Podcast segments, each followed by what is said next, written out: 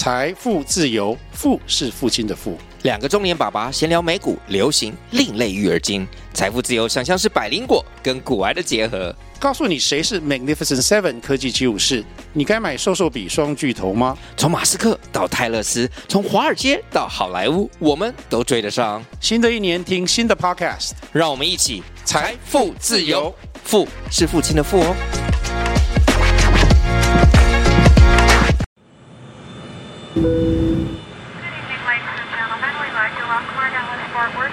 我是机长李大华，负责 FM 一零二点五航班。欢迎搭乘幸福商务舱，带您飞往幸福的地方。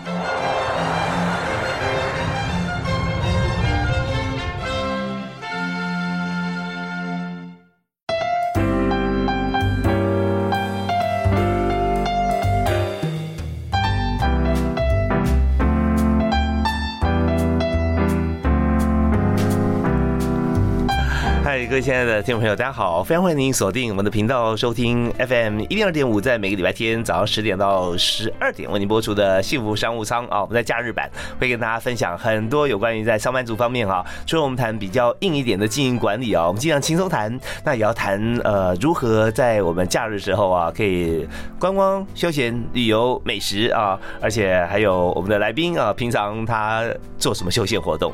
像我们今天我们呃要来谈的主题就是对。每位朋友啊，都需要的。我们在健康方面啊，尤其是眼部的保健哈，眼睛我们要怎么样让自己更健康？所以现在你看，大家都是用这个声音媒体啊，听的比较多。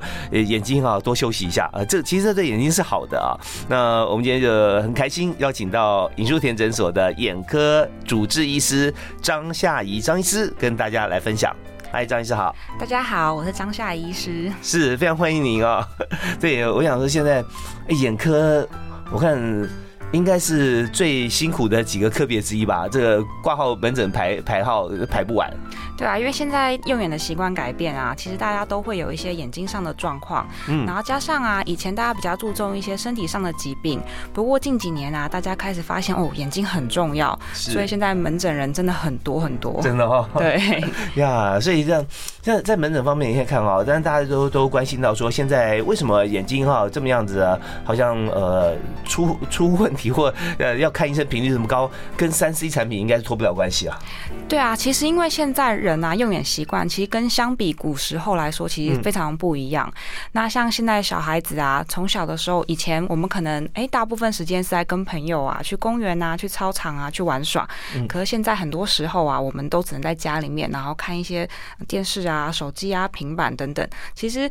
上班族也是一样，他的生活习惯改变非常的大，所以现在人对三 C 产品其实高度依赖性，就会影响到眼睛的状况。是，所以大家知道说，不管是神队友还是猪队友，全部都不在你身边啊，都都在网络上面。对，没错。对，所以你就必须要用眼睛。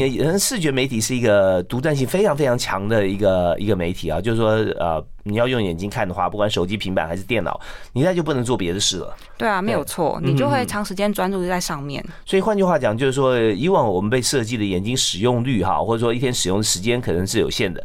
不过现在看到说，呃，不管做什么事情，你都要用到眼睛，所以势必就是它折损的很快啊。对，没有错，因为其实相比古代好了，古代常常有听说什么啊，有人做刺绣做到眼睛坏掉了这样子。是是是。对对对，那就是因为长时间近距离的对近距离的用眼，可是我们现在其实都强迫我们眼睛长时间近距离的使用，所以反而会出现问题的状况好像就比较多一点点。是，人家做那个呃近距离使用哈，可能会会有暴力哈那种工作，人家 艺术品。雕起来这这价值连城，但我们现在天天哈还是像跟以前一样上班族啊，但是眼睛哈却遭受了很大的一个危机。那我们现在马上切入主题哈，就是呃，我们现在谈谈看，就是有哪几种情况哈，就检查出来它是因为三 C 的关系，该怎么治疗？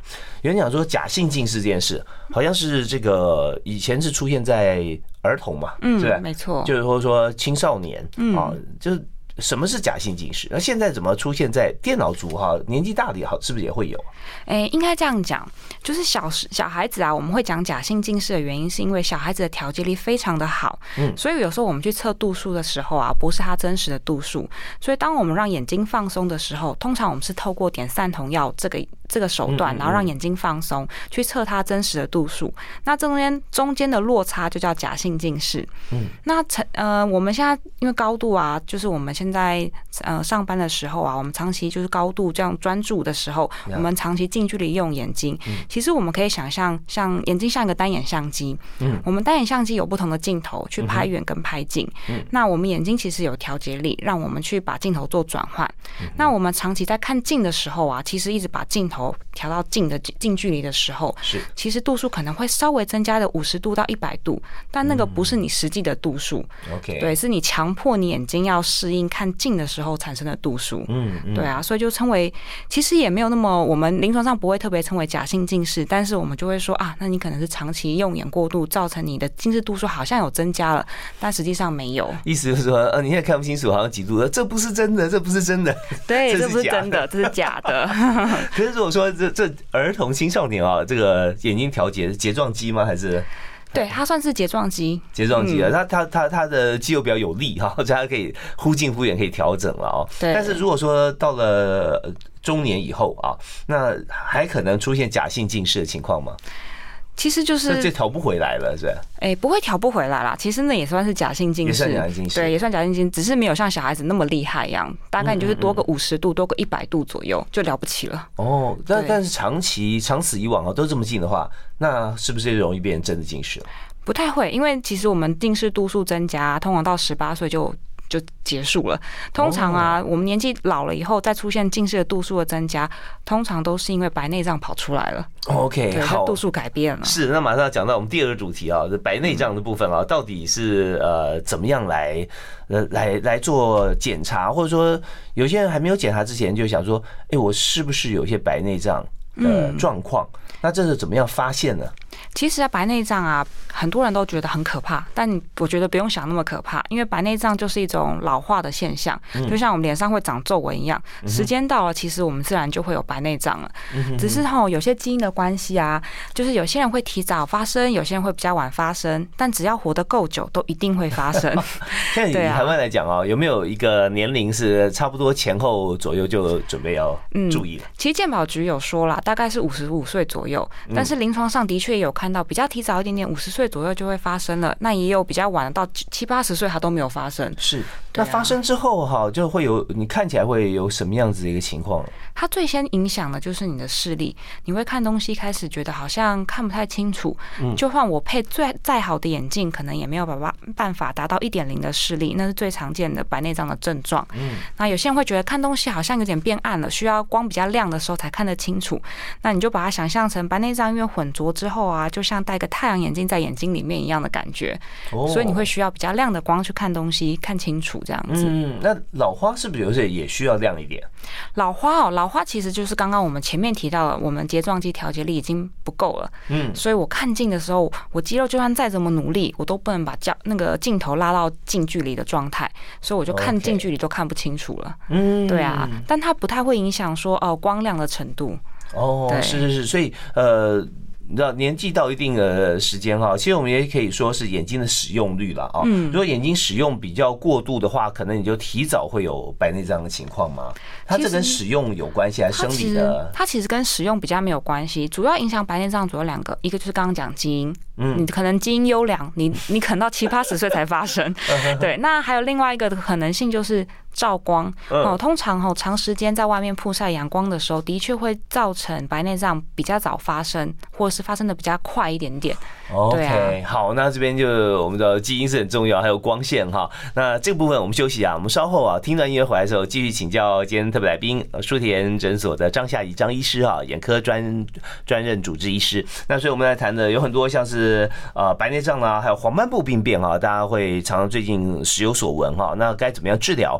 那另外就是青光眼这件事情，我们听到觉得说哇好可怕啊，因为青光眼最后可能造成失明嘛啊。对。那呃有什么办法哈，可以及早发现、及早治疗？好，我们休息一下，我们继续回来谈。好。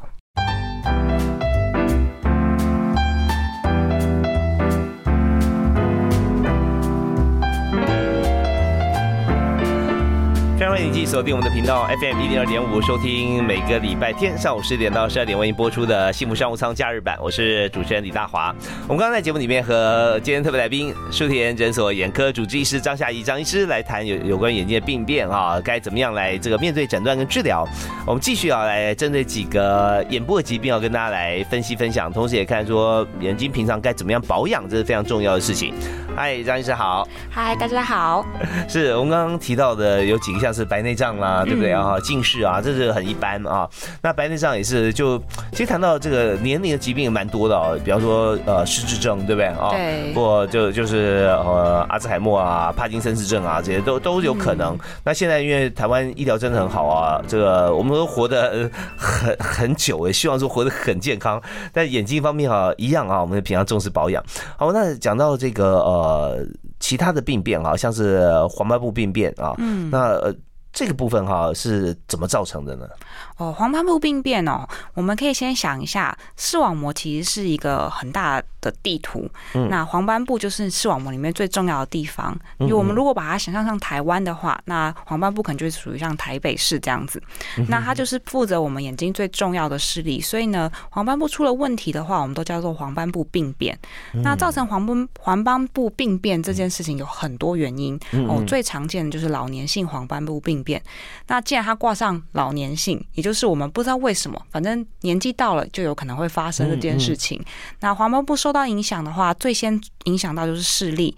那你会看东西啊，会中间可能会黑的，或是模糊不清楚，甚至有可能看东西会歪七扭八，直线变成歪线。哦，这种状况的话，就是黄斑部病变。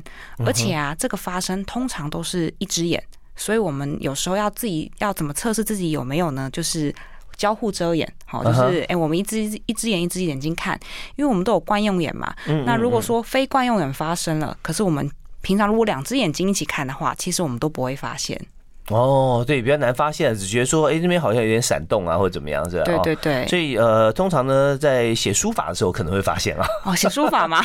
对，你看明明我写的是很直，为什么歪了呢？对，歪了。黄斑部病变有些职业不能做啊，比方说狙击手哈。哦，对，狙击手就不能做，就 看不到了。瞄准，哇，这个这个人跑歪来歪去的。对啊，像这种会。一只眼睛看了，反而他很早就发现他有问题了。OK，对啊，这样就是惯用眼啊。那但是如果它不是发生在这只眼睛呢，那可能有时候你不是那么容易察觉到，所以我们就常用遮眼的方式来检测了。对，没错，没错。那那么呃，视网膜跟黄斑部其实它就是非常密切了。对，它就是一个最重要的地方。对它，它那视网膜，好好比说视网膜剥离啊。那之前我看一些文献啊，就是说，它你如果视网膜正在剥离被你发现的时候，你好像看到景象像壁纸剥落的感觉，是吧？对它其实哈，视网膜玻璃啊，就是我们会先产生视网膜的裂孔，你想象就是一个破洞。那我们可以想象壁纸这个比喻其实是很好的，那就是壁纸啊，如果它贴在墙壁上，它破了一个洞之后啊，水就容易渗进去。那渗进去之后呢，整张壁纸壁纸就会掉下来。所以一开始啊，我们可能会看到，哎。好像是视觉的某个部分好像看不太清楚啊，有一些水波纹的状况，好，然后甚至那个水水波会慢慢淹到中间来，这就是我们讲的视网膜剥离的症状。哦，那视网膜我们常常讲就是就是我们的眼睛有相机底片相机的话就是底片了，对，感光元件了，对，它就是感光元件。感光元件。那如果说它剥离的话，它还有机会再把它这个贴回去吗？哎，通常我们做手术啊，就是想要把那个。玻璃的视网膜贴回去，但是啊，贴回去之后啊，视力其实恢复的非常有限。好，因为视网膜其实就是一群神经组织，是就把它想象像脑部神经一样。嗯，那脑部神经一旦像比如说中风之后，它要恢复，它其实恢复的限度是有限的。嗯，但是为什么我们还是要做视网膜剥离的手术呢？其实我们最希望是。保存中间黄斑部的视力，我们希望黄斑部不要受到影响。那很不幸的，黄斑部受到影响之后啊，我们还是希望把它贴回去的原因，是因为长期剥离的视网膜啊，它最后就会死掉。那一旦死掉，它就没有感官感官的能力了，那你就看东西就是一片黑了。嗯，好，所以我们希望多多少少有视力总比没有视力好。OK，所以还是要把它贴回去，因为现在还没有还没有代用品嘛。对啊，没有代用品。对，不像说呃，你可以可以置换这个关节啦，有个人工关节，没有人工视网膜。对，其实现在有听过什么电子眼啊，但是电子眼跟我们视网膜差多了。哦，其实电子眼基本上啊，我们只能看到黑白的影影像在动而已，而且是很粗糙的影像。所以其实电子眼还没有办法取代视网膜的功能，所以我们还是希望能保有自己的视网膜是最重要的。OK，好，那既然是这么重要，但现在发生率好像也比以前提高。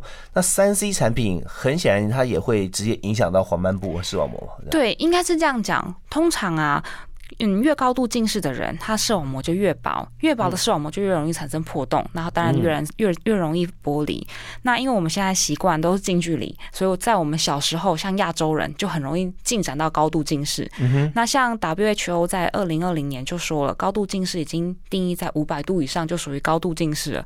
所以其实亚洲人很容易很容易达到高度近视，那当然也很容易就发生视网膜剥离的问题。OK，那呃为什么是亚洲人是特别吗？就是构造？嗯，可能第一个有可能跟构造有关系，嗯。高度近视很多都在亚洲，哦，可能跟就是基因有关。那第二件事可能跟我们日常生活习惯有关系，因为亚洲人花很长的时间在阅读，嗯，嗯对，嗯。那相比可能欧美人，他们花比较多时间在做户外活动，对，这这有的时候我们就觉得有点有点呃吊诡的是说，这个亚洲人通常阅读啊会集中在这个年轻的时候，对，那欧美人呢阅读的时候是集中在海滩上面，对，顺便休息，度假就拿本书来看着。对啊，对啊度，假应该欣赏一下风景嘛啊，所以这阅读的时间点跟习惯不太一样。但 anyway，我们现在发觉说，这个阅读以外，现在呃阅读的工具也不太一样。现在电子书，或者说我们就直接用用平板，所以蓝光这件事情对于视网膜或对黄斑部是不是有伤害？其实蓝光啊。是对视网膜是有伤害的，是这是没有错的哈。嗯那但只是说哈，这个我们在做研究的时候啊，我们其实是把视网膜拿出来，然后呢，强烈的照射蓝光，然后发现它会造成我们的视网膜的一些感光细胞死亡。嗯但在日常生活中啊，其实我们很难会达到这样的蓝光的伤害。哦，甚至我们比如说看三 D 产品的铺路蓝光量啊，其实比我们直接看蓝色天空来说还要少。其实还蛮意外的，嗯对，所以其实蓝光造成的伤害这件事情啊，也是近几年比较被提出来的状况。那这在目前医疗上面，其实对这些的研究还没有这么的深刻。至于诶要看多久才会造成眼睛的伤害，要看到多亮的光才会造成眼睛的伤害，这件事情还没有那么清楚的知道。OK，所以我们现在知道说，在三产品上面对于眼睛的伤害这一部分啊，发觉说它这个人因的因素啊是有的，也就是说。你如果一天在接触资讯的过程当中，你资讯来源百分之九十五以上都是来自于平板电脑，而且是没有防蓝光，你也没有做任何东西。那对你眼睛来讲，你说就跟一位平常使用他看书也看呃文件也看电脑，就综合来收集资讯的人啊，那一定是有差别的。对，一定是有差别的，一定有差别的。那至于说，呃，是一定要呃测到说，呃，他在什么样情况呃底下哈，它会造成很大的伤害。中间可能还有没有一些好像灰阶地带啦哈？对那这时候看我们随时要要要关注到说最新的研究报告，以及关心自己的这个呃感受，应该是蛮重要的。那我们在这边啊，时间已经到，我们休息一下，我们呃稍后回来我们继续访问今天特别来宾啊张夏怡张医师来谈谈看啊，眼部这么多疾病该怎么治疗，以及怎么样保养。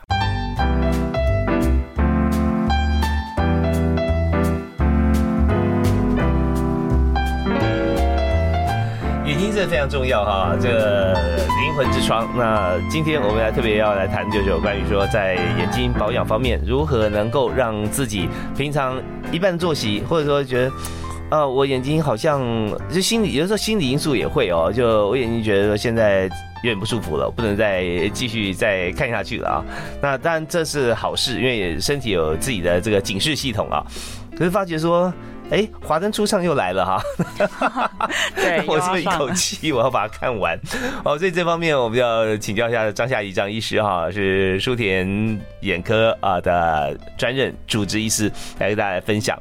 那刚刚张医师有提到说，像是蓝光三 C 对大家伤害，那有时候就是说，他虽然我们也不知道他有没有受伤害到多少，可是就就觉得眼睛好像很疲累。对，其哦实哈，我们看近久了啊，其实眼睛就会觉得很疲惫。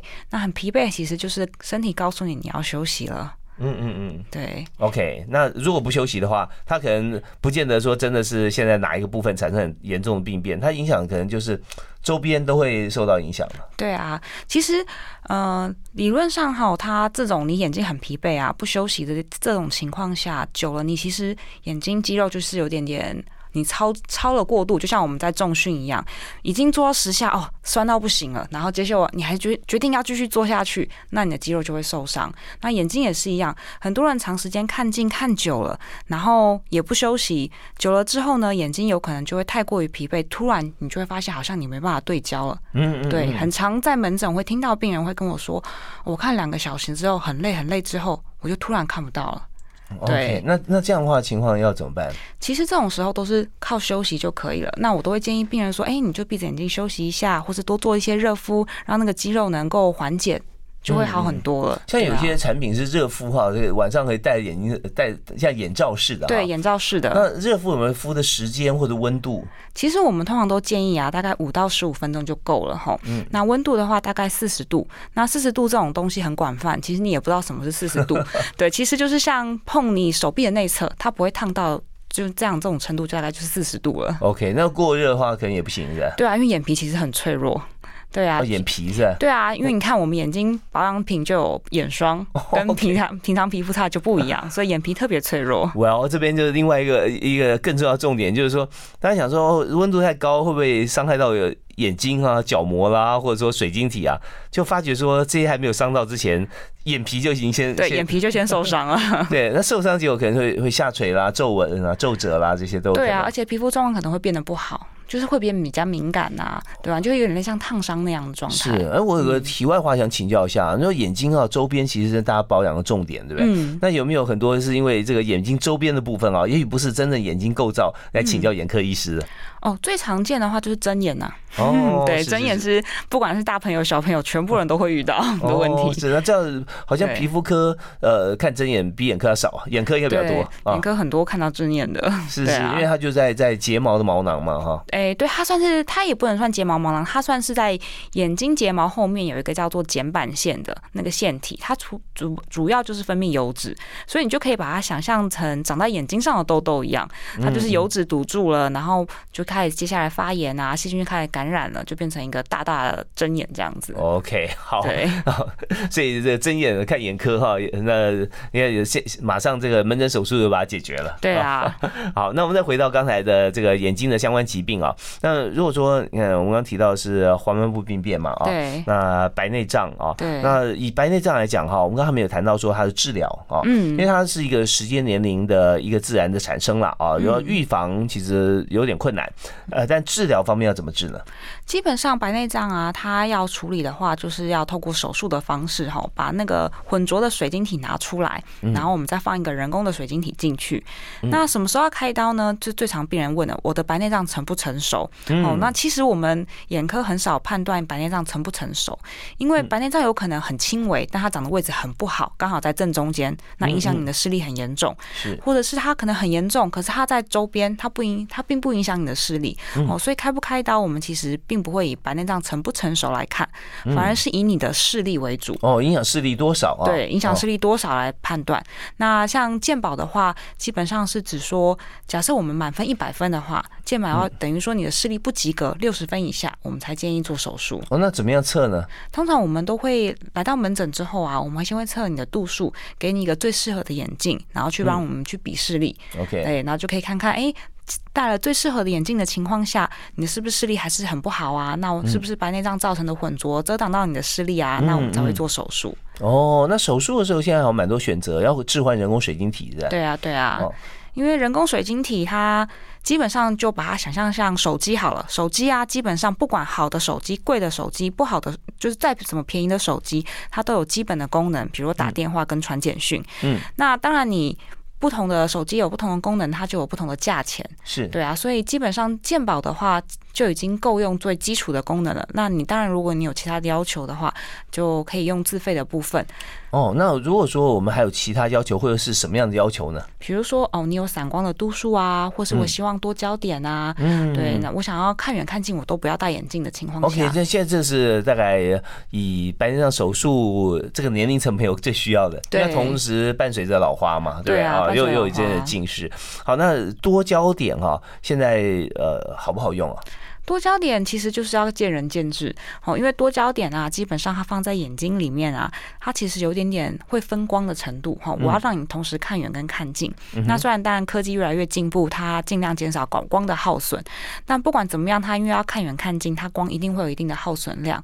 那看东西的品质可能没有办法就是这么好。但是你可以看得清楚，那当然就对每个人要求就不一样了。有些人他可能要看得非常的清楚哈，比如他开飞机，他就不能接受哦，大概可以的视力。对啊，所以就是看每个人的要求。是，那如果说有综合要求的话，就是我要方便啊，看远看近，我不戴眼镜，在户外呃阳光充足，应该是没什么太大问题。对，没错。如果要在室内你要办公啦，或者看说电脑前面啦，那你周边的光源一定要够。啊，对，呃，灯开亮点，那大家可以呃弥补一下像这样子的一些光的一些耗损。对，哦，那所以现在有没有主流说在置换人工水晶体的话，哈，有没有一些像是呃因人而异或专业的建议呢？通常我们会依照你的状况，比如说你刚刚讲到视网膜是一个底片，好，那我如果底片不好的话，我换再好的镜头其实都没有意义，哦，所以我们通常会综合评估说，哎，底片的状况好不好啊？那年纪的成成情况啊，那平常用眼的习惯啊，去综合考量，然后再推荐给病人适合的。呀，当然我们也知道哈，这个广告词永远是打动人心的，叫“天然雄厚”啊。对 对，其实自己的是最好的，最好哈。但是呢，呃，自己要怎么样保留，不要被换掉？我们稍后来谈谈眼睛怎么保养。好。好，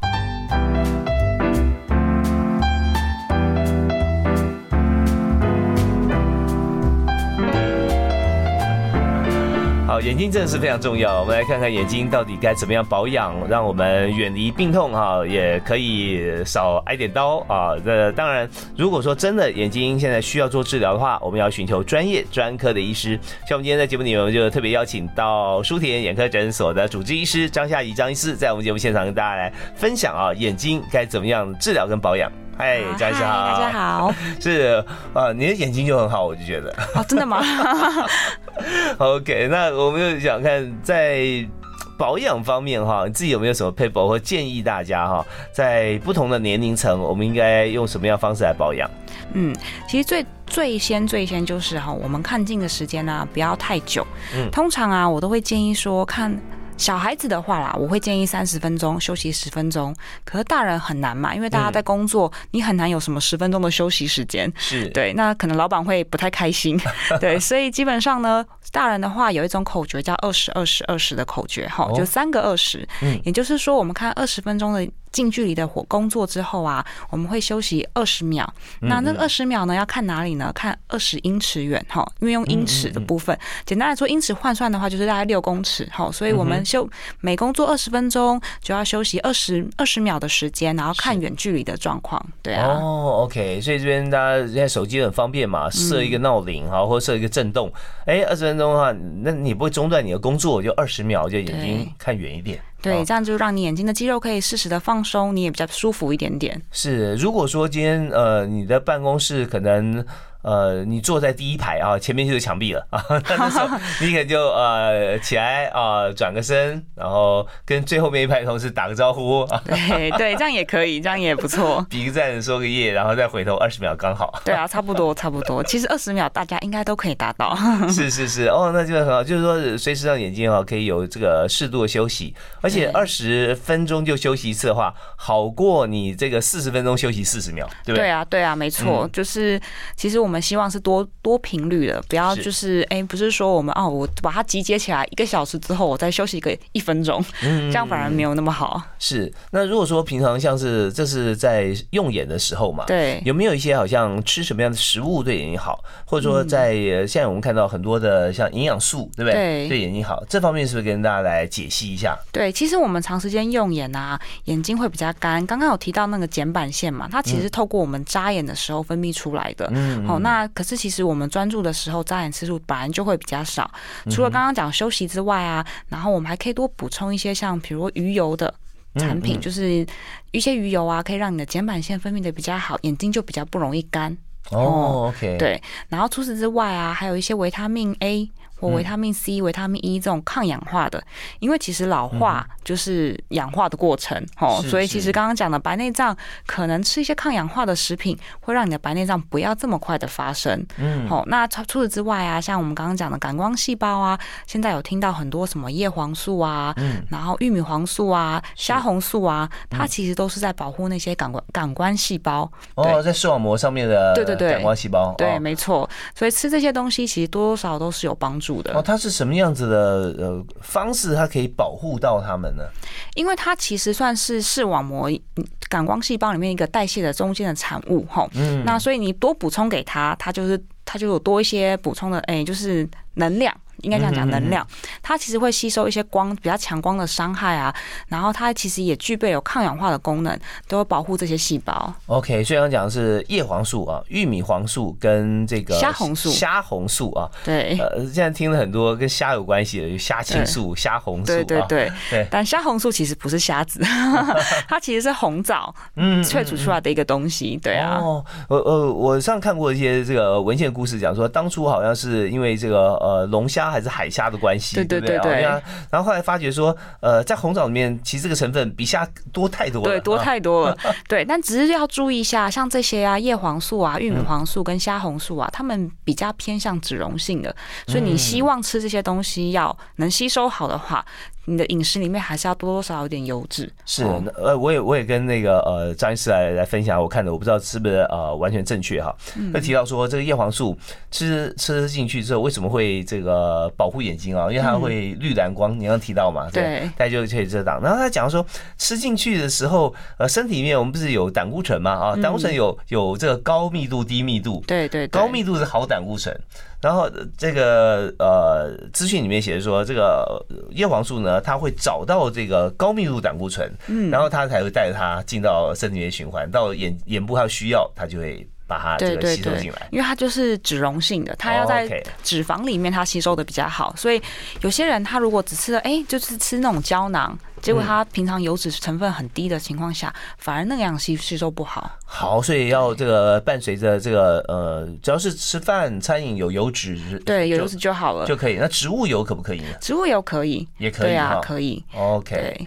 对，所以说大家知道这个 ADEK 啊，这个脂溶性维生素，现在我们多一个叶黄素哈，也是。那玉米黄素跟虾红素也是嘛？对，都是。都是哦。所以要眼睛好的话，我们就要注意到这个呃，最好是你刚好有吃呃饭后啦啊，饭后饭前的话，可能就马上吃饭还可以。对，马上吃饭还可以。对，餐餐中间的话，就是他们就有点可惜，他可能没有办法这个呃运用率这么高了啊，就是可能会有有有点这个可惜到浪费掉了哈。嗯，那所以这边我们知道，知道叶黄素也要知道说它什么时候吃啊。